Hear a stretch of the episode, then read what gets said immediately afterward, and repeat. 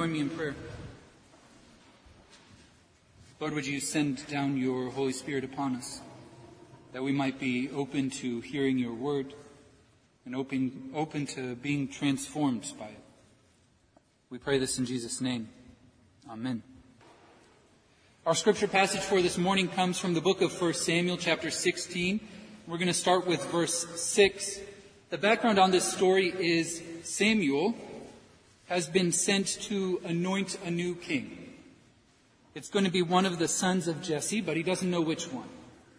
And our story joins as the sons of Jesse begin coming in, and Samuel is choosing which of these will be king. When they came, Samuel looked on Eliab, the oldest, and thought, Surely the Lord's anointed is before the Lord. But the Lord said to Samuel, Do not look on his appearance or on the height of his stature because I have rejected him. For the Lord does not see as mortals see. They look on outward appearance, but the Lord looks on the heart. Then Jesse called Abinadab and made him pass before Samuel. He said, Neither has the Lord chosen this one. Then Jesse made Shammah pass by, and he said, Neither has the Lord chosen this one. Jesse made seven of his sons pass before Samuel, and Samuel said to Jesse, the Lord has not chosen any of these. Samuel said to Jesse, Are all your sons here? And he said, There remains yet the youngest, but he's keeping the sheep. And Samuel said to Jesse, Send and bring him, for we will not sit down until he comes here. He sent and brought him in. Now he was ruddy and had beautiful eyes and was handsome. And the Lord said, Rise and anoint him, for this is the one. Then Samuel took the horn of oil and anointed him in the presence of his brothers. And the Spirit of the Lord came mightily upon David from that day forward. Samuel then set out and went to Ramah. This is the word of God for us, the people of God. There's a sign in this high school locker room. The first line is odds of making it to the NFL. And then it goes on to list a number of statistics. There are 1,086,627 high school football players. There are 70,147 NCAA football players, which, as I'm sure you've done the math, is 6.5%. 6.5% of high school football players will go on to play in college. Out of that 6.5%, 350 players will be invited to combine to show the NFL what they've got. 256 out of that 70,147 will be drafted. And in total, 300 rookies will make it into the NFL. Which means 1.6% of NCAA college football players play in the NFL. So, 1.6 of that previous 6.5% is a very encouraging 0.1% chance. Odds of making it into the NFL as a high school football player, 0.1%. The sign isn't trying to be a downer, right? This is a coach who cares too much about his football team to let his players hide from reality behind this dream. The NFL is a reality for 0.1% of high school football players. Unless the internet has lied to me, Two players graduating from Scottsboro High School have made it to the NFL. Ever. So if success for young football players is making it to the NFL, then two players from Scottsboro High School in the history of Scottsboro football, two players have been successful. This leaves us with two options. Either Scottsboro is failing horrifically at football, or that's the wrong definition of success.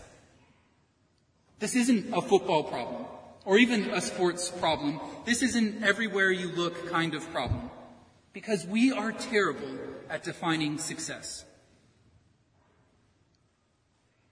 My issue isn't dreaming big. It isn't having childhood dreams of hitting a home run for the Atlanta Braves or being an astronaut, but it is an issue when everyone in the world seems to think they're David. What do I mean?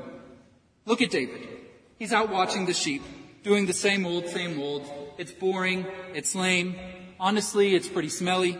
he's out there watching his sheep when a prophet named Samuel comes into town. And Samuel's on a mission from God to find a new king. So he starts out looking for a good king. All the attributes he thinks he'll need. Mature, wise, strong jaw, touch of gray in the hair.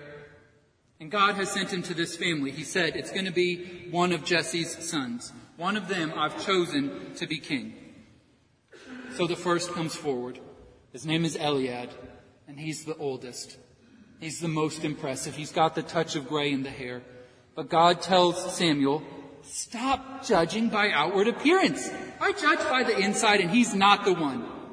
And just like that, we have our first failure. Dad calls up brother number two, Abinadab, and he passes before Samuel. And just like that, failure number two. And then brother number three, Shema.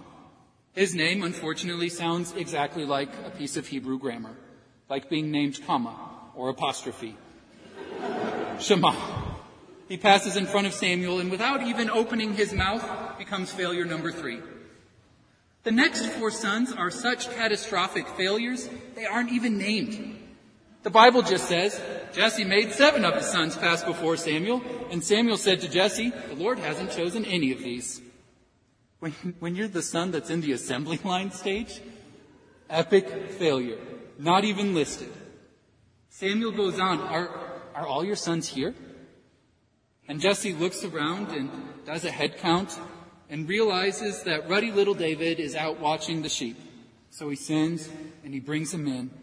And David walks in looking like he's been sleeping in the dirt and cleaning up after sheep. Because he's been sleeping in the dirt and cleaning up after sheep. But when he walks in, this little kid surrounded by grown adults, God tells Samuel, that's the one, the pitiful, dirty looking one. Rise and anoint him.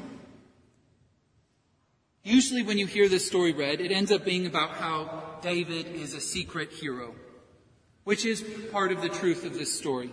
Everyone judged David by the outside and thought he was too young and too small to do anything important, but God judges by the inside. God saw something amazing inside of David, and God sees something amazing inside of you. One day other people will see it too, and you'll be king and famous. You'll have an amazing job you love with incredible benefits and free time to pursue all your hobbies as soon as they realize how amazing you are. You'll have a relationship with someone who checks all your boxes and loves you exactly the way you are and doesn't even want you to change because they saw how amazing you are because there is this amazing thing inside of you, this amazingness. And God sees it because He doesn't judge by the outside. And once it's unleashed, watch out, world. The problem with this way of reading the story is, in short, it says you'll be the 0.1% that makes it into the NFL. What's weird is how everyone reads this story and ends up thinking, I'm David. Out of all the characters, I'm David. Amongst the sons of Jesse, they all had a 12.5% chance of becoming king. I'm a numbers person. I'm sorry. I know it's early. 12% chance of becoming king. One in eight. And somehow, everyone is sure I'm David. Before that famous invasion of Normandy, D-Day as it's often called, commanders were walking among the troops. And they were letting them know that amongst the first waves to hit the beach, two out of every three men might be killed. And one soldier looked at the men to each side of him and said, I'm sorry, boys. When you're dead, I'll miss you. Because he was going to be the one in three that survived. It's wired into us to think that way. I'll be the one in three. I'll be the one in eight. I'll be the 0.1%.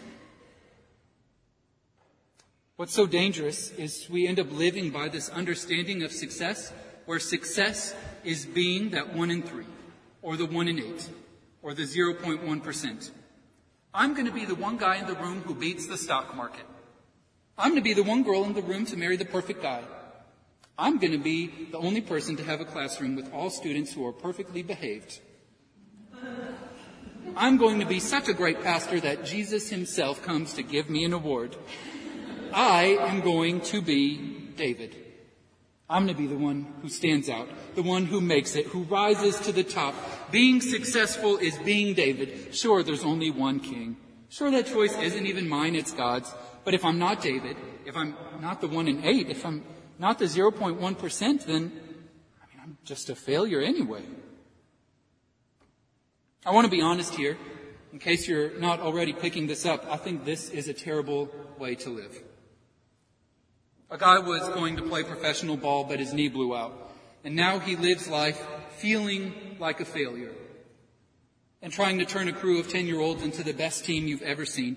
Because he feels like a failure, though, because he's trying to fill this hole inside from not going pro, he ends up yelling at the ref until a blood vessel bursts and making a 10 year old cry because his passes aren't crisp enough. But where he messed up wasn't his knee blowing out and not going pro. He messed up in thinking that not going pro was a failure. If you're not David, you might be tempted to live your whole life trying to redeem a failure that was never a failure. Or if you're not David, you, you might just give up. You aim low. You'll never be successful compared to the all-stars. You'll never be beautiful compared to the magazines. You'll never be healthy compared to that person on TV who does yoga every morning, meditates for three hours, only eats fruits, vegetables, and fish, and only ever eats them in the appropriate portions. You'll never be wealthy compared to I don't know who. There are those people out there. There are those people. And you'll never be like that, so you just give up on success. Just throw in the towel. I mean, if you make it out of bed, if your kids don't kill each other while you're in the shower, if you mostly feel pretty good most of the time, count it as a good day. You give up on success because you can't be those people. One way, you live your life like feeling like a failure because you're not the 0.1%, and the other way, you don't even bother because you'll never be the 0.1%. But today I'm preaching not about David, but about the seven brothers of David. Because statistically speaking, we are the seven out of eight brothers who did not become king. And because it's ridiculous, isn't it? It's ridiculous that we label all seven of them failures, knowing nothing about them except that they didn't become the king of Israel. Who was Eliab? David's oldest brother. Who was Eliab? What do we know about him? We know he looked impressive enough that when Samuel saw him, he assumed that Eliab had been chosen to be king. Other than that, we know nothing except that he wasn't chosen to be king. That's it. Was he a failure? Was he a failure? Was he a failure if he was a good husband and a good neighbor? If he worked hard at his job? If he was generous and kind? Is he a failure if he was faithful to God as a non-king? Was Eliab a failure? We could walk through all seven brothers this way. We don't know anything about them except that they weren't king. We don't know about their family lives. We don't know what struggles they've overcome. We don't know what they contributed to the world. We don't know whose life they changed. We don't know who they made laugh or cry. All we know, all we know is that they didn't become king. But we do know that the best way for them to fail in life is to spend the rest of their days wondering why David became king and they didn't feeling like failures because they weren't chosen. If Eliab defines success by becoming king, he will live his life feeling like a failure no matter what he accomplishes. And please notice this. When you define success like that, it gives you permission not to try. It'll never happen, so don't even bother. You'll never be king, so don't work, don't risk trying anything. You won't be in the NFL, so don't even go out for the team. If we don't actively define success, it will end up being something this arbitrary. Being in the NFL. Being king. Whether a sports team wins. Whether your kid's sports team wins. Whether you're doing better in life than that girl you went to high school with. How do you define success? This is the moment in the sermon where we actually need to stop and think for a second. How do you define success? What would it take for you to define yourself as successful? For your relationships to be successful? What would it take for today to be a success? Or this year? Because I don't think the brothers were failures. At least not because they didn't end up being king. Just like I don't think David was successful because he did become king. You can ask any of David's eight wives, or his son who tried to kill him to take his crown. To say David was successful because he became king is just to misunderstand the story of David. At one point, the same guy who comes to anoint David as king comes to publicly rebuke him for being selfish, entitled, and blind. He was a failure as a king because he left behind his faith. He was a success as a king because he had the humility to go back and find it. Being a king isn't success. Being a celebrity isn't success. We know these, right? But we don't always know them here. Being retired or making it to the NFL isn't successful. Those are just stations in life, like sitting in a pew. David was a failure as a king when he thought his station in life made him successful. He succeeded when he remembered the point was being a faithful king. Success. What does it look like?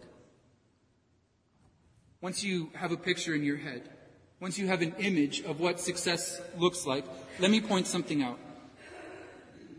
Success isn't a Christian virtue. Success is not a Christian virtue.